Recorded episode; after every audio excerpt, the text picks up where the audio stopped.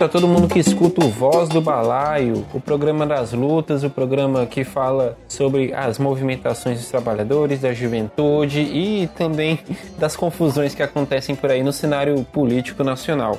Vocês estão ouvindo agora a voz de José Jonas, diretamente daqui de Teresina. E a minha quase vizinha, que nesse momento está na mesma cidade, né, falando pela primeira vez aqui no Voz do Balaio, Madu Rocha. Como é que vai, Madu? Oi, José Jonas. Oi, gente que está ouvindo a gente. Meu nome é Madu. Eu acho que cabe aqui uma apresentação rápida. Eu sou artesã e sou militante do PSTU e estou aqui para contribuir um pouquinho. É, adianto, sendo bem honesta, com vocês, estou um tempo afastada dos debates políticos, mas com o compromisso de estar aí voltando aos estudos para aprofundar melhor e contribuir aqui no podcast. Mas nesse primeiro momento eu vou estar aqui só para ser bonita. eu sou muito. É, com certeza.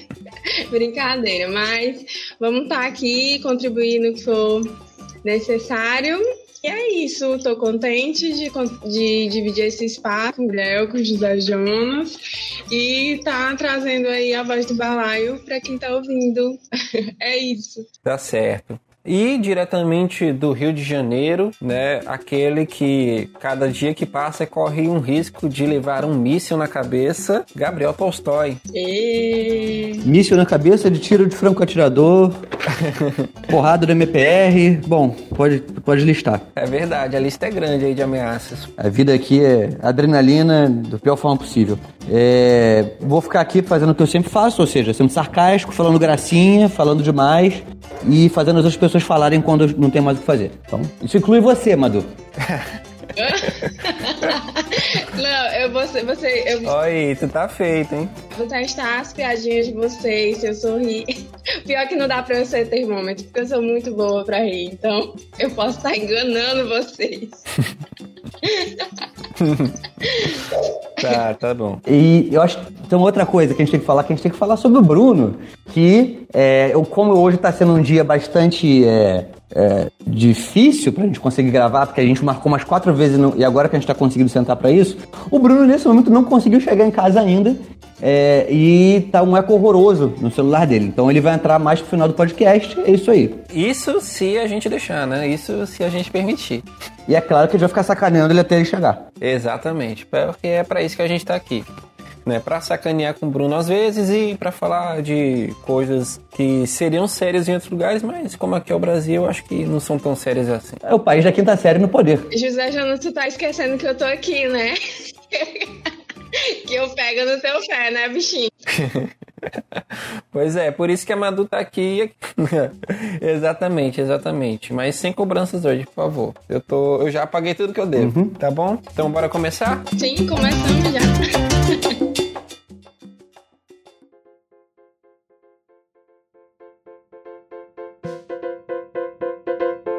Então, uh, vamos começar a nossa pauta de hoje. Qual é a pauta de hoje? Essa semana a gente teve uma semana cheia de atividades, de movimentações. Nessa sexta-feira teve a greve geral, né? Mas antes da gente falar da greve geral, a gente tem que falar sobre uma coisinha que uh, bagunçou bastante a, a semana e foi o principal, se não o único assunto em todo lugar do Twitter, as mesas de bar, que é o vazamento das conversas no Telegram da, dos amigos da Operação Lava Jato. Né, as conversas entre os procuradores e entre os procuradores e o juiz, à época o atual ministro da Justiça, o Sérgio Moro, que já foi chamado de super-herói, né? Já tem boneco inflável dele com a camisa do Superman mas que está literalmente desmoronando essa semana, não é, pessoal? É isso, né? É o, é o governo da quinta série. Então, toda semana é uma gracinha nova. Eu até resolvi abrir aqui para colar, ajudar no nosso debate,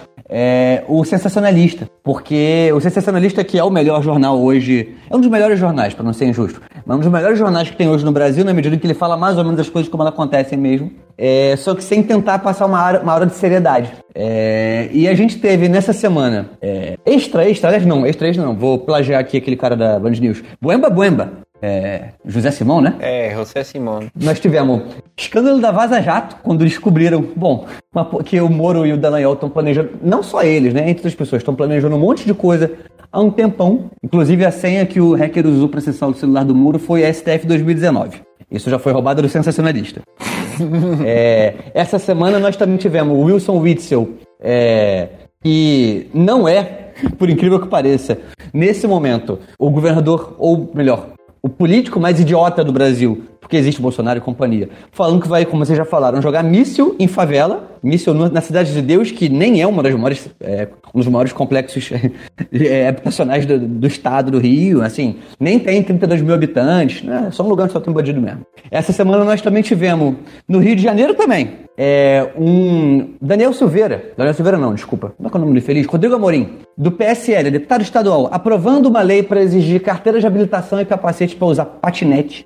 E depois, quando percebeu que o presidente está fazendo o contrário, ele pediu para o governador vetar a lei dele. É, e, e aí tem a coisa séria, de fato, que foi a greve geral. É, a única coisa realmente séria nisso tudo que é quando os trabalhadores entram em ação, né? Por isso mesmo que a gente vai começar com as gracinhas para começar num tom mais leve, né? Para ver o quanto que é a palhaçada que tá esse atual governo, né?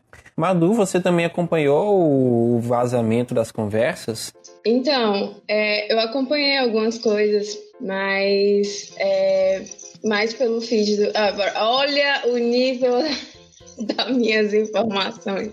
Mais pelo feed do Facebook mesmo, alguns links é, de notícias pela visão do partido, mas poucas poucas coisas aprofundadas. Não se preocupe porque não tem muito mais o que pensar ali do que aparece no Facebook, não. Não, pois é, porque tipo, o sol que tá no raso a gente já fica enojado mesmo. Imagina se tivesse mais alguma coisa funda.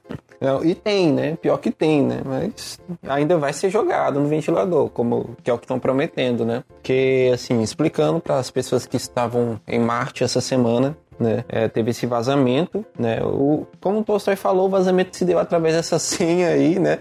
Eu acho que não foi isso, acho que na verdade o Sérgio Moro fez foi clicar num link da internet é, em que tava é, ganhe, ganhe uma cadeira do STF agora, clicando nesse botão. É bem possível. Ele é o tio do Zap, gente. Pois é, bem possível. Né? Não, porque foi no Telegram, né? Não foi no Zap, né? Enfim. Mas... Ah, é, é sim. O tio do Zap. Mas é, hum, é, é, um, um clássico, né? É o cara que faz o gemidão no WhatsApp. É o... Não, não, o pois é. Enfim, ele clicou nesse link lá, aí apareceu o tal do hack misterioso, né? Ou da fonte misteriosa, enfim. Uhum. Como queiram chamar, né? Se você for um defensor ferrenho da Lava Jato vai ter que dessa vez concordar também com a Globo. E basicamente o site Intercept Brasil, né, que é o site que está fazendo o lançamento dessas conversas, né, tá fazendo uma, um lançamento pesado mesmo. São conversas bem comprometedoras em que juízes e em que o juiz, né, Sérgio Moro, atual ministro, conversa com procuradores sobre os casos, explicando como atuar juridicamente, como a, como a acusação deve se articular contra as defesas, em especial, né, está sendo mais destacada a defesa do ex-presidente Lula né? Que, que dá um indício de que possivelmente o julgamento dele tenha tido sim muitos uh, desvios de conduta por parte do juiz e dos procuradores. É, para quem não tem dimensão, gente, isso é que nem o goleiro combinar com o um atacante do outro time quando é que ele vai fazer gol. Não, não é nem o goleiro, é o juiz mesmo. Tipo, é, é verdade. O tipo, você tem um juiz que literalmente é técnico do time adversário. Uau, é verdade, uma imagem melhor ainda. O que só mostra que eu não entendo de futebol. Ah, tudo bem, tudo bem. Mas é mais ou menos isso, cara. E, e essa semana foram várias, várias matérias e cada cada matéria mais uh, bombástica do que a outra. Até agora foram mais ou menos cinco ou seis matérias no site intercept.com.br Brasil falando sobre essas mensagens da Lava Jato, né? Uh, mensagens falando sobre uh, desde como a, de, é, a, acusação deveria se tratar frente à, à defesa do ex-presidente até uh, conversas sobre quantos é, quantas pessoas seriam realmente processadas, né? O próprio Moro fala que era preferível ficar apenas com 30% dos acusados, né? Tipo, prosseguir a acusação apenas para 30% dos acusados que claramente demonstra que a equipe não estava lá muito afim de fazer justiça. Então, gente, a gente estava falando que a única coisa séria aqui hoje é ser greve geral, mas isso não é bem verdade. Para ser justo, nós temos que falar também de qual é o jornal e qual é o jornalista que estão por trás da Vaza é, Glenn Greenwald é um norte-americano que mora no Brasil há 14 anos, é, que já ganhou um prêmio Pulitzer, que é o maior prêmio de jornalismo internacional no mundo, por é, alguns anos atrás, me parece que em 2012, 2013, alguém depois me confirma a data, é, ajudar Edward Snowden a divulgar para o mundo inteiro é, o, um dos principais escândalos de vigilância por parte do governo dos Estados Unidos sobre seus cidadãos e, na verdade, sobre o mundo inteiro. O escândalo da Agência de Segurança NSA, que significa Agência de Segurança Norte-Americana, e era um escândalo envolvendo um sistema chamado PRISM, de coleta de dados de tudo que é canto, sem autorização de ninguém. É, o Glenn Greenwald dirige esse jornal, The Intercept, é um jornal que não existe só no Brasil, certo? É, até onde sei, dirige o Intercept em, em todos os países. É, já tem um bom tempo e é um jornal bastante. É, ao contrário da maior parte da mídia alternativa brasileira, que infelizmente, por ter sido sustentada ou ser sustentada há muito tempo, é, pelo governo ou por, é, enfim, Bolsonaro, ou por empresários ligados ao bolsonarismo, pelo governo quer dizer o antigo governo petista, e que, portanto, não tem o menor compromisso com a verdade, é, tipo Carta Capital, Brasil 247, Diário do Centro do Mundo, pragmatismo político, falam mesmo, foda-se, esse bando de rato aí, certo? E os seus equivalentes bolsonaristas, é, o Intercept, por mais que eu tenha bastante desacordo com várias das posições que eles colocam, é bastante sério. E assim, qualquer pessoa que, que olhe minimamente é, as matérias e os dados que eles estão dando, tu vê que é, é, real, não dá para inventar tanta coisa assim. Até porque é, o Moro e o Dallagnol nem negaram, né? Eles nem negaram, que eles falaram que não, alguém roubou as suas nossos telefones. Ah, mas tava lá então, né?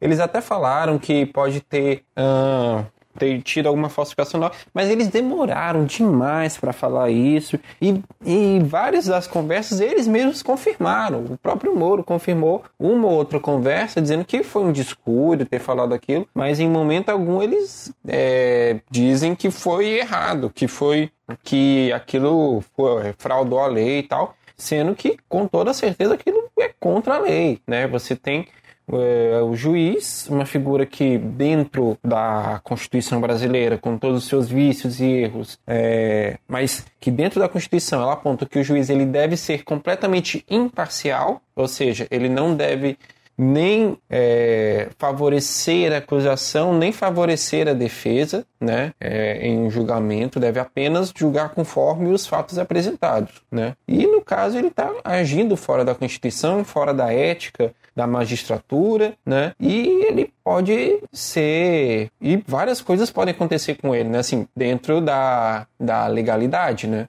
que aí tá gran, o grande problema, né, vai mesmo acontecer alguma coisa com ele, é, o STF vai julgar mesmo alguma coisa em relação a ele, em relação a esse essas ações, em relação a, a toda essa falta de, de ética dentro da magistratura, dentro da sua atuação como juiz, né? Fica aí o questionamento. Até mesmo porque ele não pode nem voltar a ser um, um juiz de, de primeira ou de segunda instância, né? Já que ele saiu da magistratura para justamente é, assumir um cargo no Poder Executivo. Sim. É, assim, e é, é, isso, é como você disse, juridicamente o que ele fez é muito errado, entendeu? Isso para pegar só do ponto de vista jurídico, para nem entrar na questão ética, já que, né, tem que ver se é legal, então é, é completamente ilegal. É, e, e assim, e o que ele diz exatamente? Em resumo é, ele orienta a procuradoria, é, a acusação, é, sobre como atacar o Lula, certo? É, e algumas das mensagens são bastante aterradoras. Então, primeiro vamos tirar o que que não está ali. Pra, a gente não pode é, tipo, dizer que só porque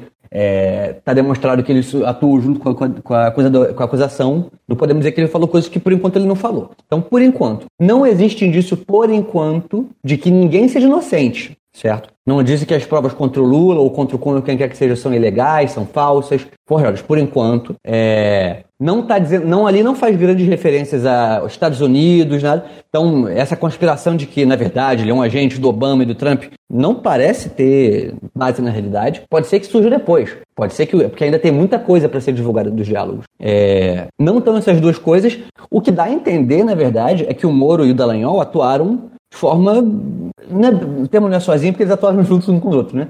Mas não como uma grande conspiração para perseguir a esquerda, e sim como dois carreiristas. Como dois carreiristas que perceberam o momento de crise política do país, certo? E resolveram, exatamente como o Bolsonaro, aliás, resolveram tentar, tentar aproveitar o momento para se projetar. Então, um juizinho de primeira instância, não estou tentando dizer isso para diminuir juiz de primeira instância, não. Se bem que é juiz, né? Juiz não é, não é nem gente. Mas vamos lá. Um juiz de primeira instância, que é baixíssimo clero do judiciário, um deputadeco, certo? Que, enfim, um deputadeco que nunca provou. O que? Dois projetos, não foi? É, um ministro da economia que é um investimento, um, um, investidor chabi de fundo, sabe? Que é conhecido por ser maluco. Uma galera do baixo clero do, do, do, das Forças Armadas também, alguns não, alguns do, clero, do baixo clero, é, atuaram de forma oportunista e carreirista. E, como não são quadros experimentados, agora estão vendo explodir na cara deles. Exatamente. Viram a crise e se aproveitaram dela de uma maneira profunda, tipo, é, nunca, antes, é, nunca na história você viu, por exemplo, uma operação de tamanha duração como a Lava Jato, que supostamente ainda hoje deve estar em vigor, né? né? Apesar de a gente não ter, não saber mais nada sobre ela, sobre operações novas, né? É, justamente porque os seus cabeças hoje estão dentro do governo, né? Uh, mas que basicamente serviu para isso, para alavancar a carreira daqueles que estiveram diretamente ouvidos com ela e que se utilizaram de todos os meios é, para é, isso, né? Como você mesmo colocou. Ela não prova que não exista ninguém inocente, mas ao mesmo tempo ela coloca em dúvidas extremas o julgamento sobre todo mundo que passou por Moro, pelo Delagnol, assim, por todo mundo ali. Então, é, isso coloca é, em xeque toda a estrutura da operação e até mesmo a possibilidade de muitos daqueles que foram presos ou que foram acusados e tal é, ou que tem um processo em julgamento solicitarem um novo julgamento, solicitarem soltura, anulação do processo, justamente porque foi tudo feito na base da ilegalidade, foi tudo feito é, fora dos limites da lei. Mas, claro, voltando, a gente também não pode ter muita confiança nessa lei, nessa é, justiça, porque, como também foi, falado, do, eu acho que pelo próprio Delagnol também, é um procedimento comum. Juiz conversar com promotor sobre caso e tudo mais. Ou seja, isso mostra que pode não existir uma grande conspiração contra a esquerda, mas existe um grande, um gigantesco esquema da justiça e a burguesia para justamente é, para justamente combinar ações e combinar ataques contra é, aqueles que a justiça vê como inimigos, né? E se um processo, se uma ação como essa acontece num processo como a Lava Jato, muito provavelmente é muito fácil isso acontecer, por exemplo, em processos de ocupação de terra, em processos de é, acusações contra é, lutadores dos movimentos sociais e tal. Então, repito, a, assim como o Tolstói falou, não acredito que é uma grande conspiração contra a esquerda e como um todo e tudo mais, mas que é uma prática recorrente da justiça e que só prova que essa justiça não nos serve. É, inclusive, eu acho muito interessante que como é que é o nome? Eu tô tentando lembrar, porque até eu esqueci. Deprimido com isso, inclusive. Mas, gente, é o menino aqui do Rio de Janeiro, que foi preso com o Pinho-Sol. O Rafael Braga. Braga, isso. Tava tentando lembrar o sobrenome. Tava, eh, por algum motivo eu pensei em Rafael Alves, pela onde é que eu tirei isso. Rafael Braga. Até no passado eles falavam bastante de Rafael Braga. Desapareceu. Desapareceu. Ninguém fala mais de Rafael Braga. Assim, desde a prisão do Lula, na verdade, quase não se fala mais de Rafael Braga, né? É... Mas esse ano em particular, parece que o petismo que queria desesperadamente, de qualquer jeito, colocar que o Lula e o Rafael Braga eram o mesmo processo, porque afinal de contas, um é, ex-presidente que tem 23 advogados entre os mais bem pagos do país, que tem o caso dele no STF e agora está preparando sua defesa em tribunais internacionais e foi preso acusado de escândalo de corrupção depois de governar o país por oito anos e comprovadamente enriquecer outra coisa é ser de forma ilícita. Comprovadamente enriquecer, é que fez um governo que, bom, enfim, quando a gente fala do governo dele, é, é a mesma coisa que um garoto negro é, que estava com o pinho-sol passando na rua durante um, uma das maiores outras manifestações de massa da história do Rio, foi preso sem ser processado, ficou anos sem, ser, sem, sem acusação. Quando foi acusação, era acusação comprovadamente falsa e não. Bom, é a mesma coisa, né? Exatamente. É muito desonesto esse tipo de, de comparação e de, de atitude. Pois é. Eu acho que a nossa posição sobre isso é meio que isso. Assim, é, tem que investigar a fundo o que aconteceu. Uhum. E evidentemente não tem que ser a própria justiça que que para investigar isso. Evidentemente não tem que ser alguém que está sob o muro que vai investigar o muro, porque isso funciona tão bem quanto a gente espera, certo? É, mas tem que investigar a fundo. O sujeito tem que renunciar, porque ele não tem mais a menor condição. Quer dizer, como se ele já tivesse tido em algum momento. Mas ele é comprovadamente um sujeito que, que atua de forma antiética. E se tem sentença que de fato foi, é, foi criminosa, foi, foi, foi ilegalmente dada, acho que tem que desfazer. Isso não quer dizer tem que soltar Lula por isso, só por isso, entendeu? Ah, assim, agora, ele foi condenado por, por um negócio que é ilegal? Solta. Pelo que foi ilegal. Eu acho que o grande crime do Lula não era o tal do Triplex, certo? Para mim, o grande crime do Lula são as muitas desgraças que ele fez estava no governo. Criação da Força Nacional, Belo Monte, EBSER, invasão do, militar do Haiti, ocupação, para ficar só em pouquinho coisa. Exatamente, exatamente. É, os crimes e atitudes do, do ex-presidente merecem e devem ser investigados e punidos. Agora, se agora isso daí não pode ser feito também de forma injusta. E também, tampouco, deve ser colocado como uma grande prioridade do movimento de massas hoje, né? Como você mesmo falou, ele tem advogado, ele tem recurso, ele tem apoio para isso, né? Não precisa do movimento de massas. É diferente, por exemplo, de do Rafael Braga, como você falou, ou mesmo do caso de um companheiro nosso lá na Argentina, o Daniel Ruiz, né? Que, para aqueles que não sabem, o Daniel Ruiz é um militante do movimento sindical, né? Uh, do, da Argentina, foi preso durante uma durante por causa de uma manifestação contra a reforma da previdência lá, reforma da previdência do governo Macri e ainda hoje está na cadeia, apenas por estar próximo da manifestação, por estar participando, desculpa, por estar participando da manifestação. Outro companheiro também que está sendo procurado pela justiça é o, é o Sebastian Romero, né? conhecido popularmente também como o Homem do Morteiro. Né? A foto dele literalmente viralizou, é, com ele empunhando um morteiro apontando para o alto. E com base nisso, a justiça argentina é, literalmente achava que ele ia meter fogo em todo mundo, atirar é, contra o palácio presidencial, né? Como se aquilo ali fosse uma bazuca ou algo do tipo. Pois é, você... Isso é completamente sem sentido. Então, é essa a diferença que tem que ser feita, né? Pra gente não confundir quem é preso político com político preso. Pois é. Então, o que tudo indica é que é, o governo tá quieto no por enquanto sobre o, sobre, o, sobre o escândalo da Vaza Jato, falou muito pouca coisa. É, Bolsonaro falou recentemente que 100% de confiança ninguém tem, nem o Moro. Então, parece que começou o processo de fritura, o que me traz para outro assunto. É que a fritura esse, esse, essa semana no governo também foi bem forte, né? O que certamente não tem nada a ver com greve geral, não tem nada a ver com luta, não tem nada a ver com isso. É, é só. Porque isso, aliás, existe greve geral, existe luta, o trabalhador luta. Para uma parte dos analistas da Folha de São Paulo e, e da esquerda, não. Mas, apesar disso, nessa semana que teve greve geral, por coincidência, caíram o ministro Santos Cruz, general que estava como ministro da Secretaria de Governo, que era um dos ministros mais importantes do governo, que ele achava de dentro do próprio Palácio do Planalto. Caiu o presidente dos Correios, um general que eu não consigo agora lembrar o nome, alguém depois pega, é, foi demitido por aspas comportamento de sindicalista por falar que é contra a reforma da a, reforma não, contra a privatização dos Correios. E hoje, Joaquim Levi, ex-Joaquim Mão de Tesoura, que foi ministro da Fazenda da Dilma e estava como presidente do BNDES, pediu demissão. É, depois de ser atacado pelo Bolsonaro. É, e teve mais alguém que eu não estou lembrando agora quem é. é. Então, tá uma semana boa, hein? Nossa, tá uma semana boa mesmo.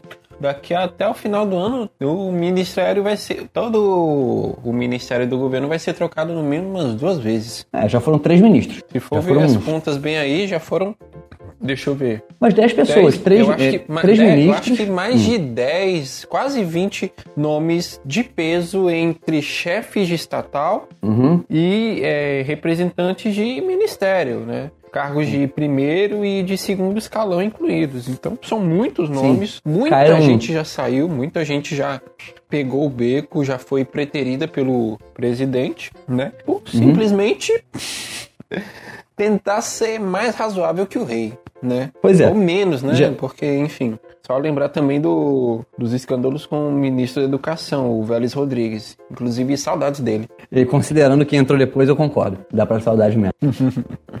Pois é. Alguma consideração, Madu? Tô aqui só ouvindo vocês.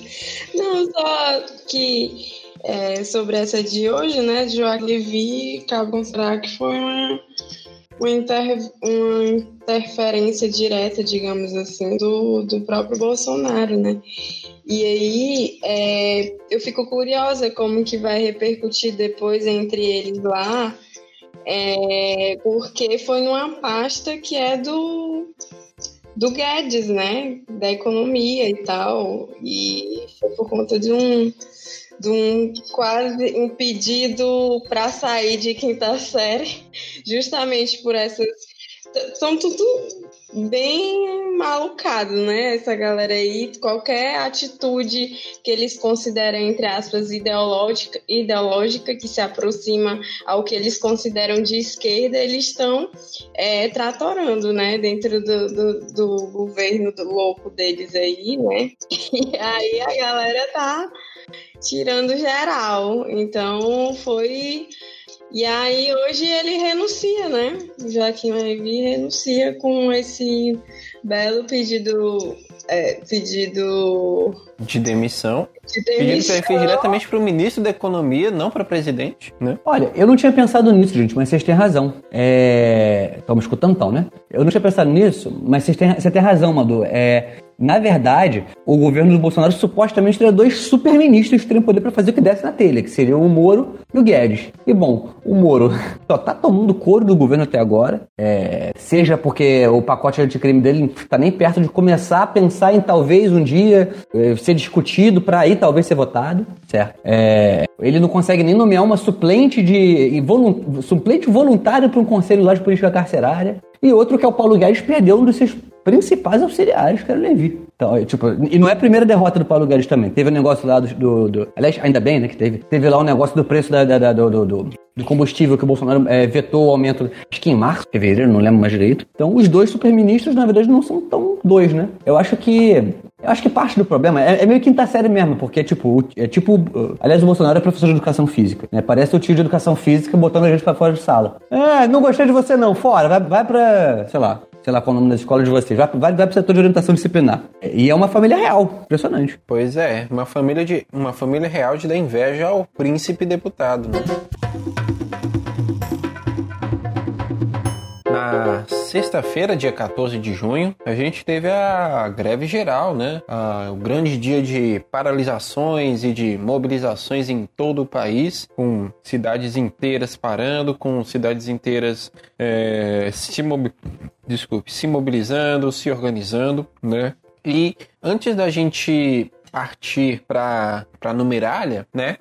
Queria saber um pouquinho de, de cada um de vocês, como é que foi a, a movimentação aí na, na cidade de vocês, né? A Madu falando um pouquinho sobre como é que foi em Teresina, o Gabriel falando sobre o Rio de Janeiro e o Bruno também falando um pouquinho sobre Santa Maria e o Rio Grande do Sul também, como, como um todo, né? Podem começar já aí falando. Então, aqui em Teresina, aqui em Teresina, eu acredito que foi um ato bastante é, vitorioso, sim. Foi grande.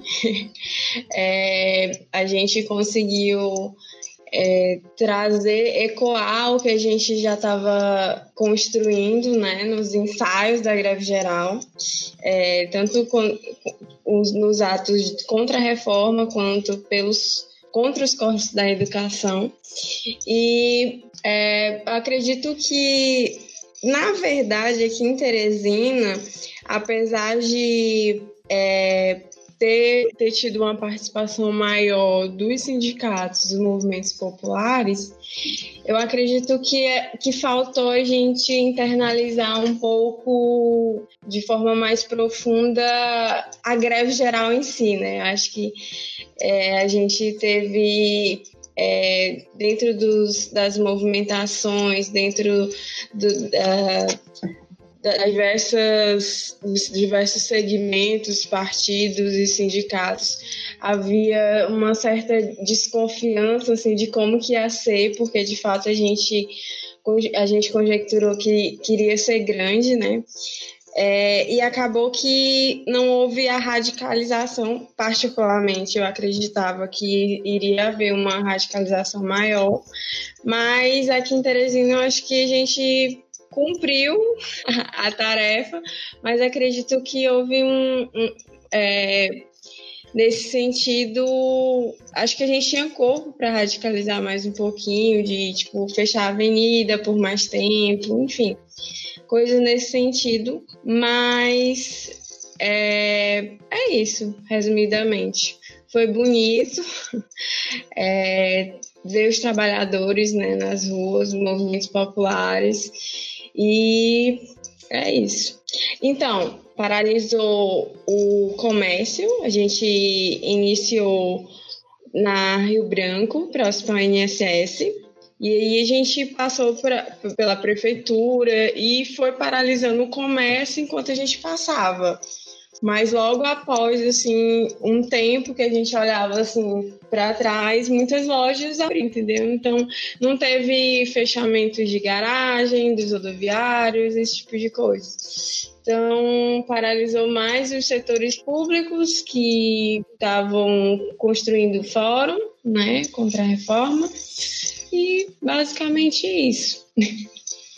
Não, que o setor público em Teresina é, é um dos setores mais economicamente ativos, né? Não tem grandes indústrias, não tem grandes empresas, então o setor público é um dos maiores, se não o maior empregador, né? Então já dá um prejuízo grande para o setor público. E também só o fato de paralisar o centro econômico da cidade por algumas horas já também dá um prejuízo econômico bem grande para as empresas, né, para os comércios naquela região. Então teve um impacto muito significativo mesmo. Sim.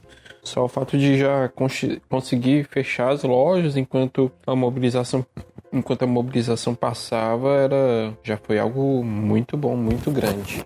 Claro, a gente o, a, a gente do movimento, do, né, contestar lá e tal.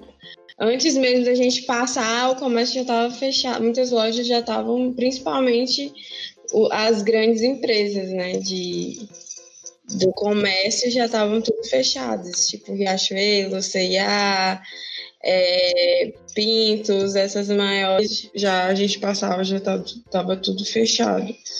É porque eu tenho a, a perspectiva mais pessimista por conta do, das minhas é, das minhas expectativas, mas é isso mesmo. Foi um impacto grande, né? Entendi. É, eu, eu queria muito que tivesse sido maior também, mas dito isso, vamos lá, fala do Rio então. É, o Rio é um estado difícil. é, é, por N motivos, é, é, é, é, onde a polarização é mais forte no país. É a ponta do ascenso em vários momentos, mas enfim. Então, aqui o informe era de que, bom, Rodoviários votou em Assembleia de paralisar, é um sindicato muito mafioso que, enfim, com alguma frequência manda matar a gente da oposição. Isso não é um exagero. É, enfim, votou paralisar, mas os caras não foram para as garagens para nada, então não parou nada. É, metro, metroviários, não, não, a Assembleia não votou paralisar, a direção do sindicato perdeu a Assembleia. É, e o serviço público de conjunto, assim como petroleiros estatais, e mais algumas coisas votaram para paralisar. É, a paralisação no setor público foi muito forte. O Rio, o Rio não tem mais muita indústria porque o Rio, porque o Rio tá acabando, né, gente? É isso. Aqui tem petróleo e serviço público pra caralho, uma porrada de universidade e, o, e tem desempregado. Então, É, não parou grandes coisas nos setores operários. Não sei no sul do estado. É o, é o buraco na minha cognição aqui. Mas na capital, região metropolitana e tal, não parou grandes coisas de indústria fora a indústria petroleira. Mas, apesar de não ter parado o transporte e não ter parado a indústria, é, os cortes de estrada e rodovia que nós fizemos na região metropolitana conseguiram atrasar muito o trânsito e fizeram com que muita gente desistisse de ir para o trabalho. É, eu estava de manhã cedo na descida da ponte Rio-Niterói, é, a Ponte Rio-Niterói é uma, é uma das principais entradas no Rio de Janeiro, para a região metropolitana. Entra, é, bom, eu passei minha vida inteira cruzando a ponte todo dia. Geralmente o, o, você consegue ultrapassar a ponte em 13 minutos. É uma ponte bem grande. Dessa vez, com o Huawei que a gente fez lá, estava dando mais de uma hora, certo? É, e o engarrafamento chegou em metade da cidade de Niterói, que é a cidade que fica do outro lado da ponte. É, a, também conseguimos parar uma parte importante do trânsito na Avenida Brasil, que é outra das, das, das, das, das artérias mais importantes de trânsito da cidade. É, então, provocou reflexo no, na cidade inteira. É, eu trabalho numa universidade, no hospital de uma universidade. A universidade paralisou bastante e os informes que eu tenho das universidades públicas no geral também são assim. Aliás, nos, na, na, educação pública no geral e nas escolas particulares. Em universidades particulares eu não tenho informe, mas escolas sim. É, enfim, bastante forte, bastante forte. Hum, o ato foi grande, foi menor que o do dia 15, porque do dia 15 foi um negócio estúpido de grande. É, assim, eu acho que eu só vi uma vez um ato maior do que o do dia 15, que foi a passeata de um milhão, que teve em, em junho de 2013 aqui, entendeu? É, mas a minha avaliação é que sexta-feira foi maior do que o dia 30, que foi muito grande também. É, a repressão demorou para vir. Quando veio, é, sendo sincero, eu tava esperando que fosse ser muito pior, entendeu? Porque no dia 30 os caras estavam com tanque, cavalaria, bop, choque. Sim, bop, bop. Os caras assassinos de, de favelado. É, e eles não fizeram nada, porque os caras estavam achando que ia dar muito menos gente do que deu dia 30. Eles foram para nos massacrar, minha avaliação é essa. Dessa vez eles só atacaram no final do ato, e também tinha tanque, lá na central do Brasil.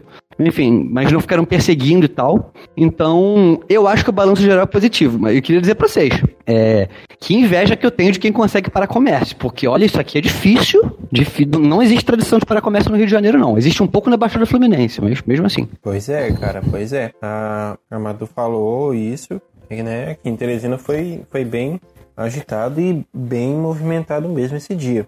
Uh, alguns números que foram apurados. Uh, o G1 uh, né, do Grupo Globo, uh, ele vem fazendo algumas apurações sobre as manifestações que, que aconteceram ao longo do tempo, né? É, ao longo desse último mês. E sobre essa de agora, dia 14, o que é que ele aponta, né? Uh, foram aproximadamente 190 cidades, 189 para ser mais exatos, em todos os estados e no Distrito Federal que tinham registrado protesto, manifestação, e dessas 111 tinham registrado paralisação de serviços é, em todos os estados e no Distrito Federal, né? Com direito é, e também citam aqui alguns casos de, de repressão que houveram, né? No Rio de Janeiro, em São Paulo, em Foz do Iguaçu, né? Teve um caso de um tapa de um que um policial deu no rosto de um, de um garoto em Campina Grande, na Paraíba. Também teve uma situação em Niterói, né, em que uma pessoa um, do, um maluco num carro é, atropelou manifestantes,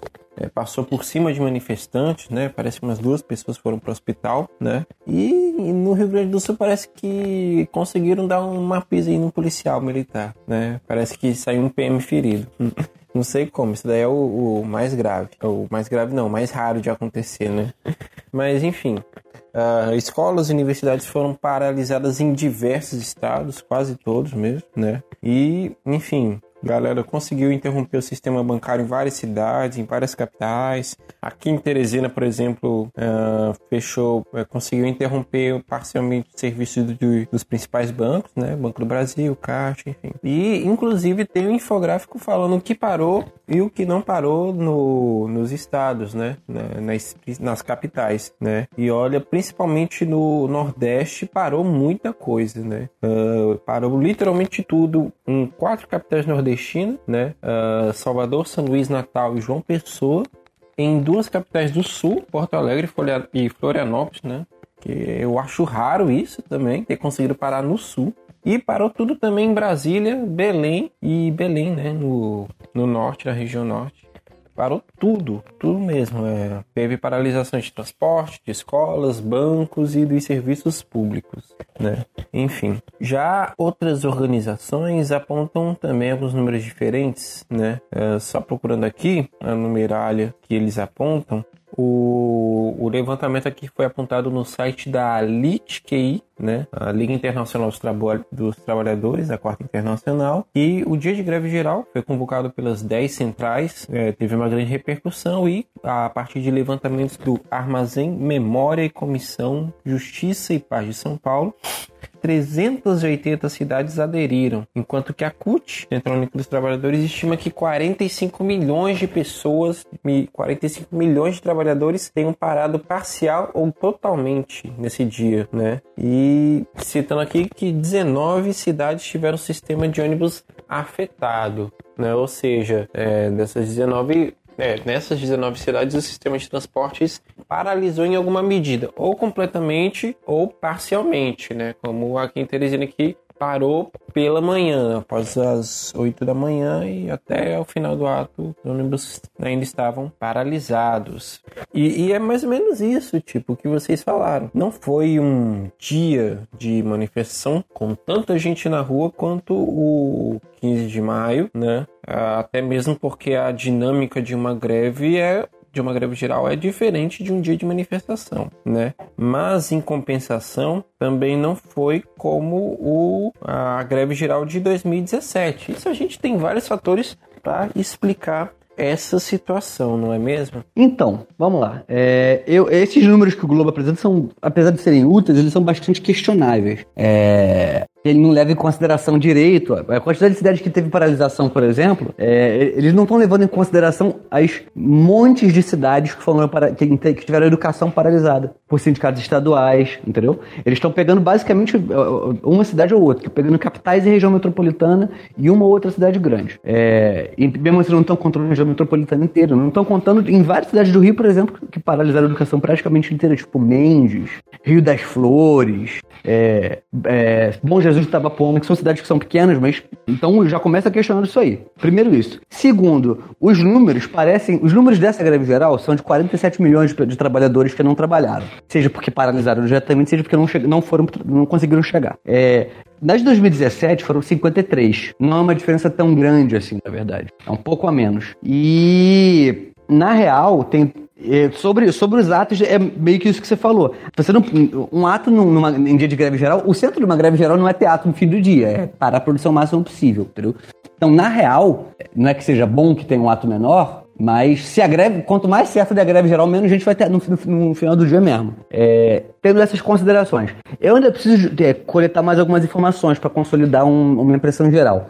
Mas eu recebi muito mais informação de paralisação diretamente operária dessa vez. É, muitas fábricas em São Paulo, cinco montadores de São Bernardo do Campo, é, Ford Volkswagen em Taubaté, GM em São José dos Campos, Chery em São José dos Campos. Enfim, um monte de coisa, um monte de coisa mesmo. E teve um envolvimento importante da força sindical que é uma central sindical que era alinhada com o governo Temer, né? É uma central sindical que, bom, quem é do movimento há algum tempo já conhece bastante bem os bate-pau dela. É, não é uma central sindical que tem nenhuma tradição de fazer greve. E aparentemente se envolveu com força. É, os números mais próximos, me, pare, me parece que os números próximos são de fato esses. Alguma coisa como mais de 300 cidades em que tiveram algum tipo de paralisação e por volta de 200 em que houveram manifestações de algum tipo. É, o que não é pouca coisa. O que eu acho é o seguinte: o que pode estar gerando é, é, é essa sensação é porque, primeiro, os, as, os, protestos de peso centralmente estudantil do dia 15 e do dia 30 foram muito macios. E é mais fácil você organizar passeata de estudantes do que você organizar a paralisação operária, certo? Ninguém questiona isso. É... Mas eu acho que, apesar da gente ter noção disso, exi existe um uma dissonância entre o que a gente acha que sabe e o que a gente espera no fim das contas. É... E segundo, na greve geral de 2017, a mídia cobriu intensamente. Dessa vez existe um esforço muito claro da mídia de tentar não falar muito sobre o negócio.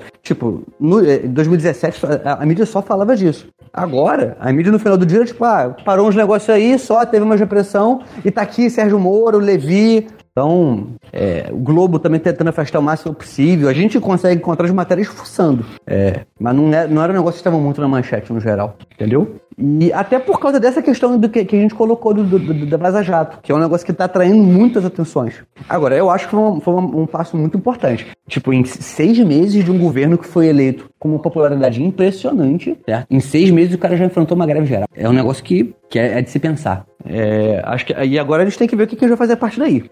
Pois é, exatamente. A gente uh, passou por uma movimentação, uma mobilização muito intensa, um dia muito muito intenso de, de manifestações nesse dia 14, né? A gente tinha uma expectativa e conseguiu, né? É, que essa expectativa fosse cumprida, obviamente, nada comparado ao, ao, dia, ao, ao dia de greve geral em 2017 contra o governo Temer, né? Até porque, é, como eu ia explicando também, é, existem algumas diferenças entre aquele governo e esse governo. É um governo que o, o Bolsonaro, por exemplo, acaba de começar, é, não é, tem mesmo desgastado, não é tão desgastado quanto o Temer, né? Que era literalmente uma unanimidade, o ódio contra ele, né? Mas enfim, ainda tem muita coisa a ser explorada, ainda tem muita coisa é, para ser feita também. Então acho que a gente já pode partir para encaminhamento. O que é que dá para fazer agora, né? A partir da greve geral finalizada, uh, desse essa primeira greve geral contra os ataques do governo Bolsonaro finalizada, o que é que vem a seguir, né? Como é que os trabalhadores, a juventude podem se organizar e se movimentar? O que é que vem a seguir? O que é que a gente deve fazer, né?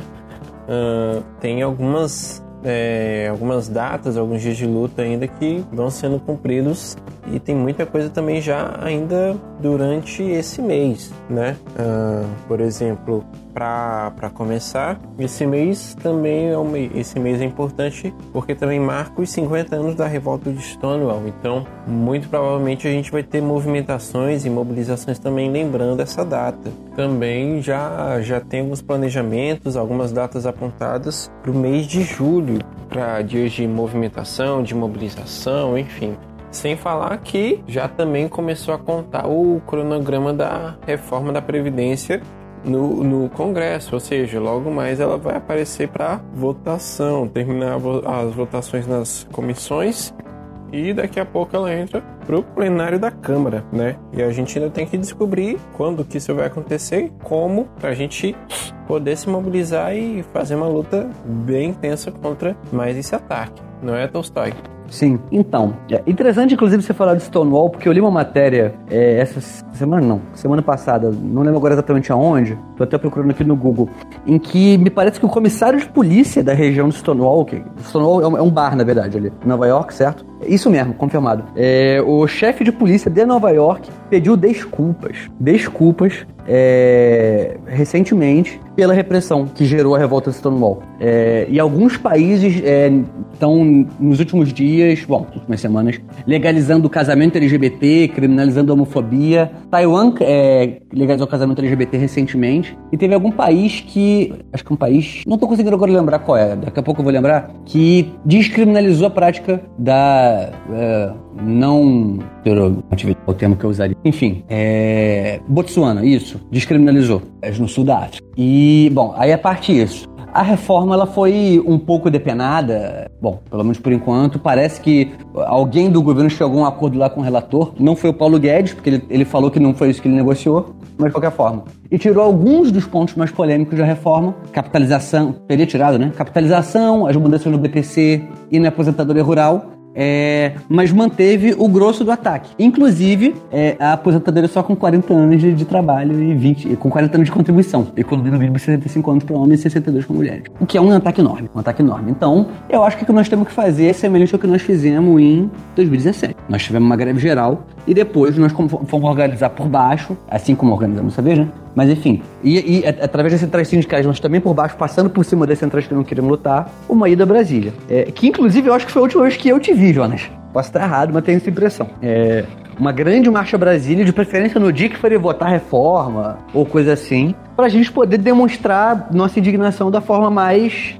uh, concreta é, e palpável possível para os parlamentares eleitos e para o governo. Pois é, cara, pois é, exatamente isso. É, é, é essa grande, essa, essa grande proposta. A gente tem que levar nossa indignação, preparar um grande, uma grande mobilização mesmo, levar a nossa indignação para o local onde está sendo, onde está sendo tudo votado, onde está acontecendo tudo, né? E fazer o mesmo que a gente fez em 2017, botar cavalaria para correr, botar exército para correr e separ, fazer uma ocupaçãozinha lá no Congresso, né? Enfim, né? E é mais ou menos isso.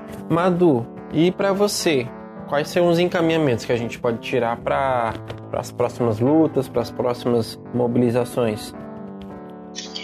Então, intensificar né, o trabalho corpo a corpo, nossos locais de trabalho, de estudo, de moradia.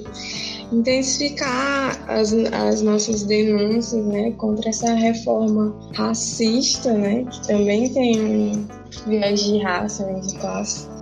E fazer as denúncias e chamar né, a, a classe para construir um passo. Intensificar todo o trabalho que a gente vem fazendo né, e fazer um, um, um ato bem mais é, dimensionado com esse ataque, né?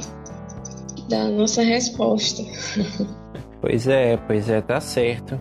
Bem, Pois eu acho que é basicamente isso, pessoal. A gente já tá gravando há um bom tempo, a gente já tá finalizando então o nosso Voz do Balai, né? O programa ele segue nas redes sociais, Twitter, Instagram, Facebook, através do arroba balaiada, né? E também você vai poder ouvir nosso programa é, em todas as plataformas de podcast disponíveis, no Spotify, no Apple Podcasts, no Cashbox, enfim, em qualquer plataforma que você quiser ouvir, que você quiser procurar pela gente, tá certo? É, Gabriel, muito obrigado. Prazer inenarrável, como sempre, estar aqui. Até a próxima. Tá certo. Madu, muito obrigado também. Isso,